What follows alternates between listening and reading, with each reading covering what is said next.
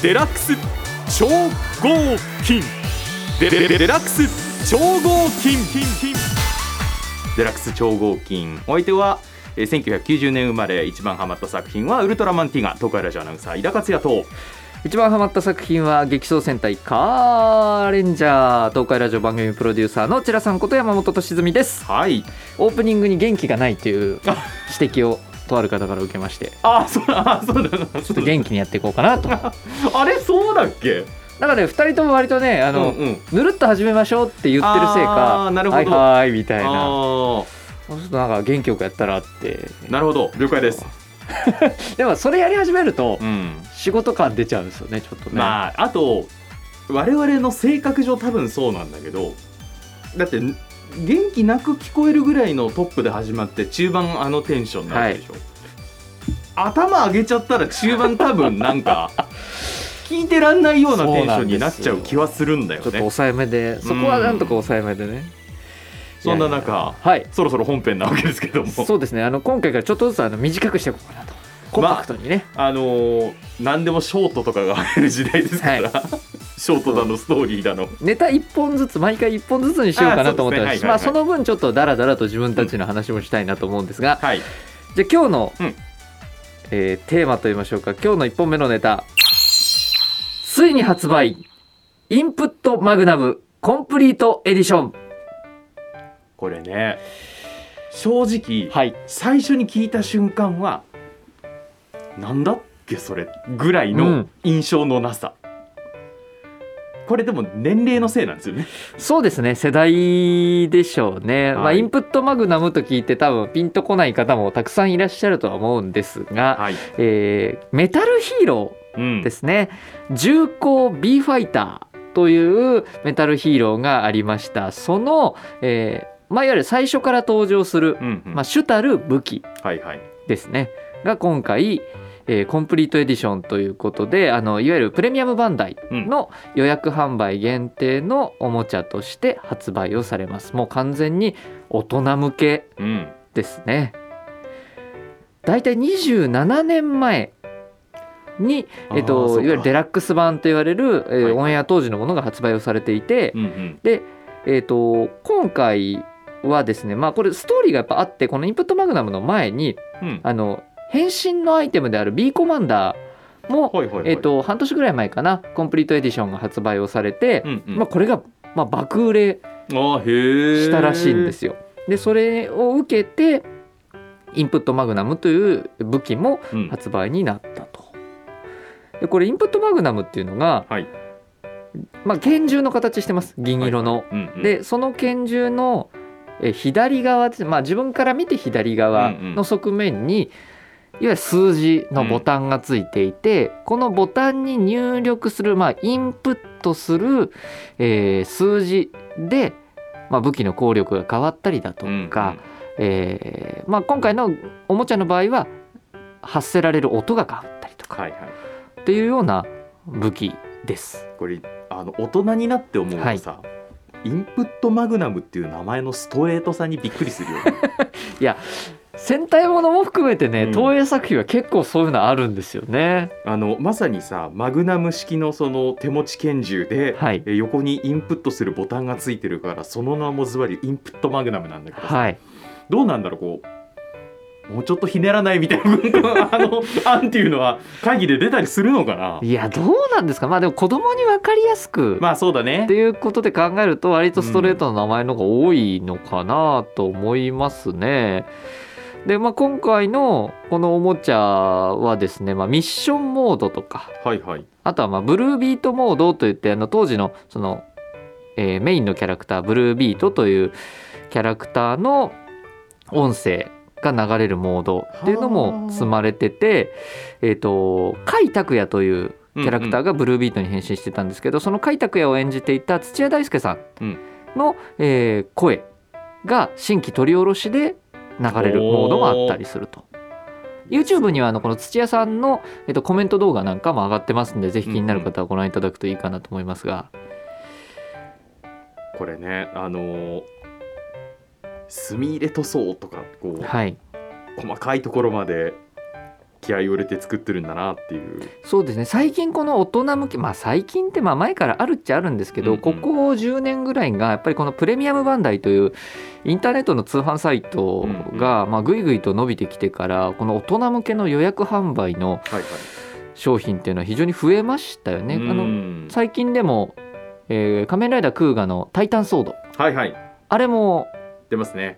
あの大人向けのというかコレクター向けのアイテムが出たりとかしますけど井田さんは割とメタルヒーローは通ってますか、あのそれこそやっぱり自分が見始めた頃っていうのが核レンジャーだったりえーっとまさに重工 B ファイター。まあ多分ちゃんと意識してるのはブルースワットぐらいからかな。あなんかね本当に全然あのー超合金を聞いてる皆さんには全く関係ない、あはい。純然たる伊達家エピソードなんですけど、はい。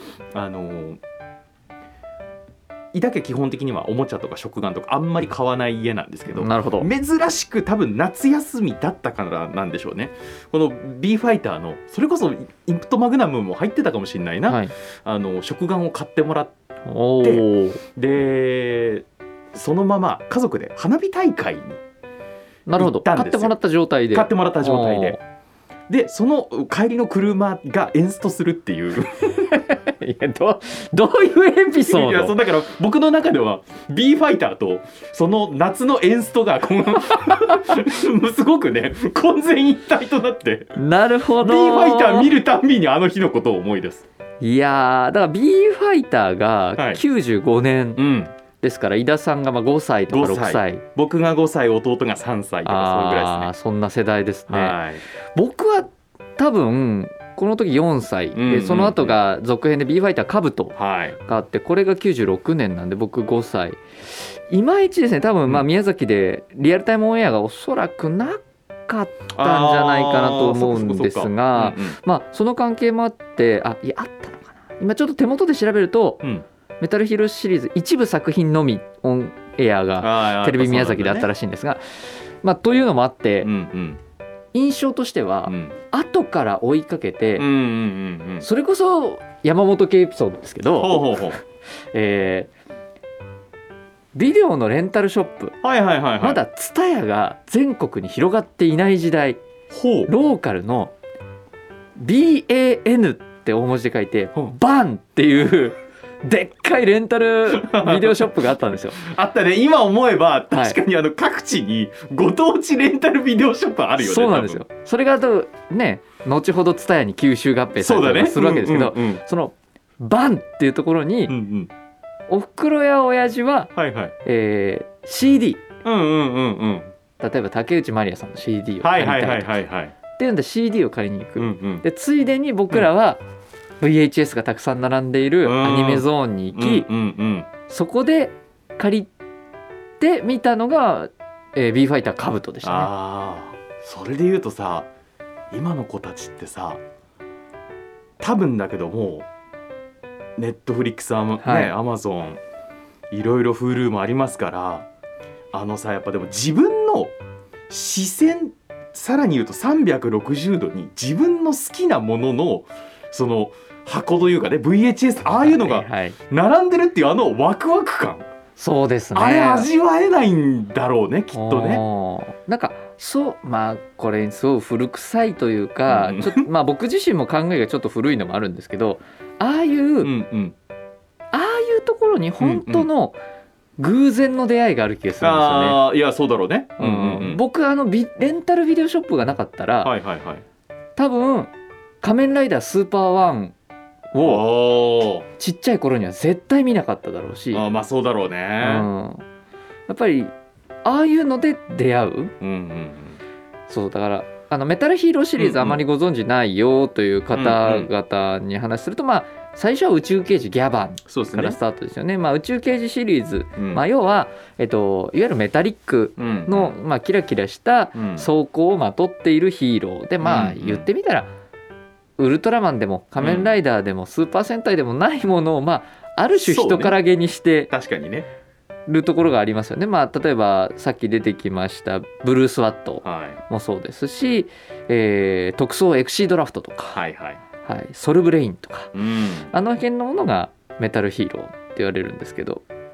質感以外に確かに共通点は少ないんだよね。そうなんですよいやなので、まあ、メタルヒーロー、まあ、特撮好きな方でも、うん。まあ、特撮というか、まあ、いわゆるヒーローもの好きな方でも、うんうんうんメタルヒーロー案外通ってないよとかまあそうだね。メタルヒーローにくくられてるものって99年の「鉄腕探偵ロボタック」がはいはい。一応最,、最後というか、まあ、一番新しいもので、一旦このシリーズ的には途絶えてる感がありますんで、そうやっぱまあ今ないっていうのが余計こうあまあ確かに。うん短さがないじゃないですよね。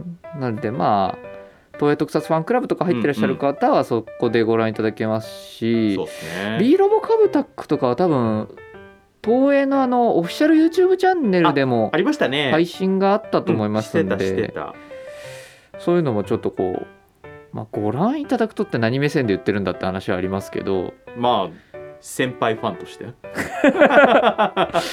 そのなんていうのかないやもちろん全部を均等に見たわけじゃないから僕もあれだけどまあやっぱその命が失われる瀬戸際とかそういう瞬間は多くなるよね。刑事ものだったり消防ものだったりするわけで。そうですね。なんか描き方が、まあこれは何何ですか？本当にそれこそ飯田さんがおっしゃるように全部を見てうん。そのそれこそまひとまとめにして語れることじゃないんですけどなんかいわゆる戦隊ヒーロー、うん。まあ、スーパー戦隊仮面ライダーとはまたちょっと違った見応えうん。がある気がするなとは思うんですよね。うんうんまあ、だから今更大人向けにグッズを出しても多分売れるんでしょうし。うんねえ。デラックス超合金。インプットマグナム。そうですね、7月21日うん、までプレミアムバンダイで予約ができるそうでございます僕はとりあえずポチらないです。妻に怒られるんで。これを聞いて背中が押されてしまう人がいるかもしれない、ポチった方は教えてください。うん、あの手応えとかをね。はい。ぜひあの触ってる姿をツイッターとかに上げてくださあー。見たいね。い見たいですね。こういうのは最近この実際買われた方の YouTube チャンネルとか見て満足しちゃう感もあるんですけどね。あーまああのゲームがそうだね僕は。ああもうあの自分のプレイの時間が取れないから人の対戦見て満足しちゃうようになっちゃったりしたね。これがまたね YouTube でそういうの専門にやられてる方はうん。本当にずっとそういうことを追っかけてらっしゃるんで。いや大変だと思うよ。あー。描写するやり方とかもお上手なんで見てて見応えあるんですよねやっぱね。確かに確かにさあ,、あの今週から一ネタにということで、絞ってお伝えしましたが、はい。絞った割に話は散らかりました。まあでも一応内容的には半分はいコンパクトに。覚えて帰っていただきたいのは、はい。えー井田さんはうん。ちっちゃい頃にエンストに遭遇したことがある。そうそうそう。っていうのと、えー宮崎県宮崎市に昔あった蔦屋の前身の、えーレンタルレンタルビデオショップバン。BAN これだけは覚えて帰っていただいて。ということでデラックス超合金、はい。お相手は東海ラジオアナウンサー井田克也と。えー東海ラジオ番組プロデューサーのチラさんこと山本俊純でした。また来週。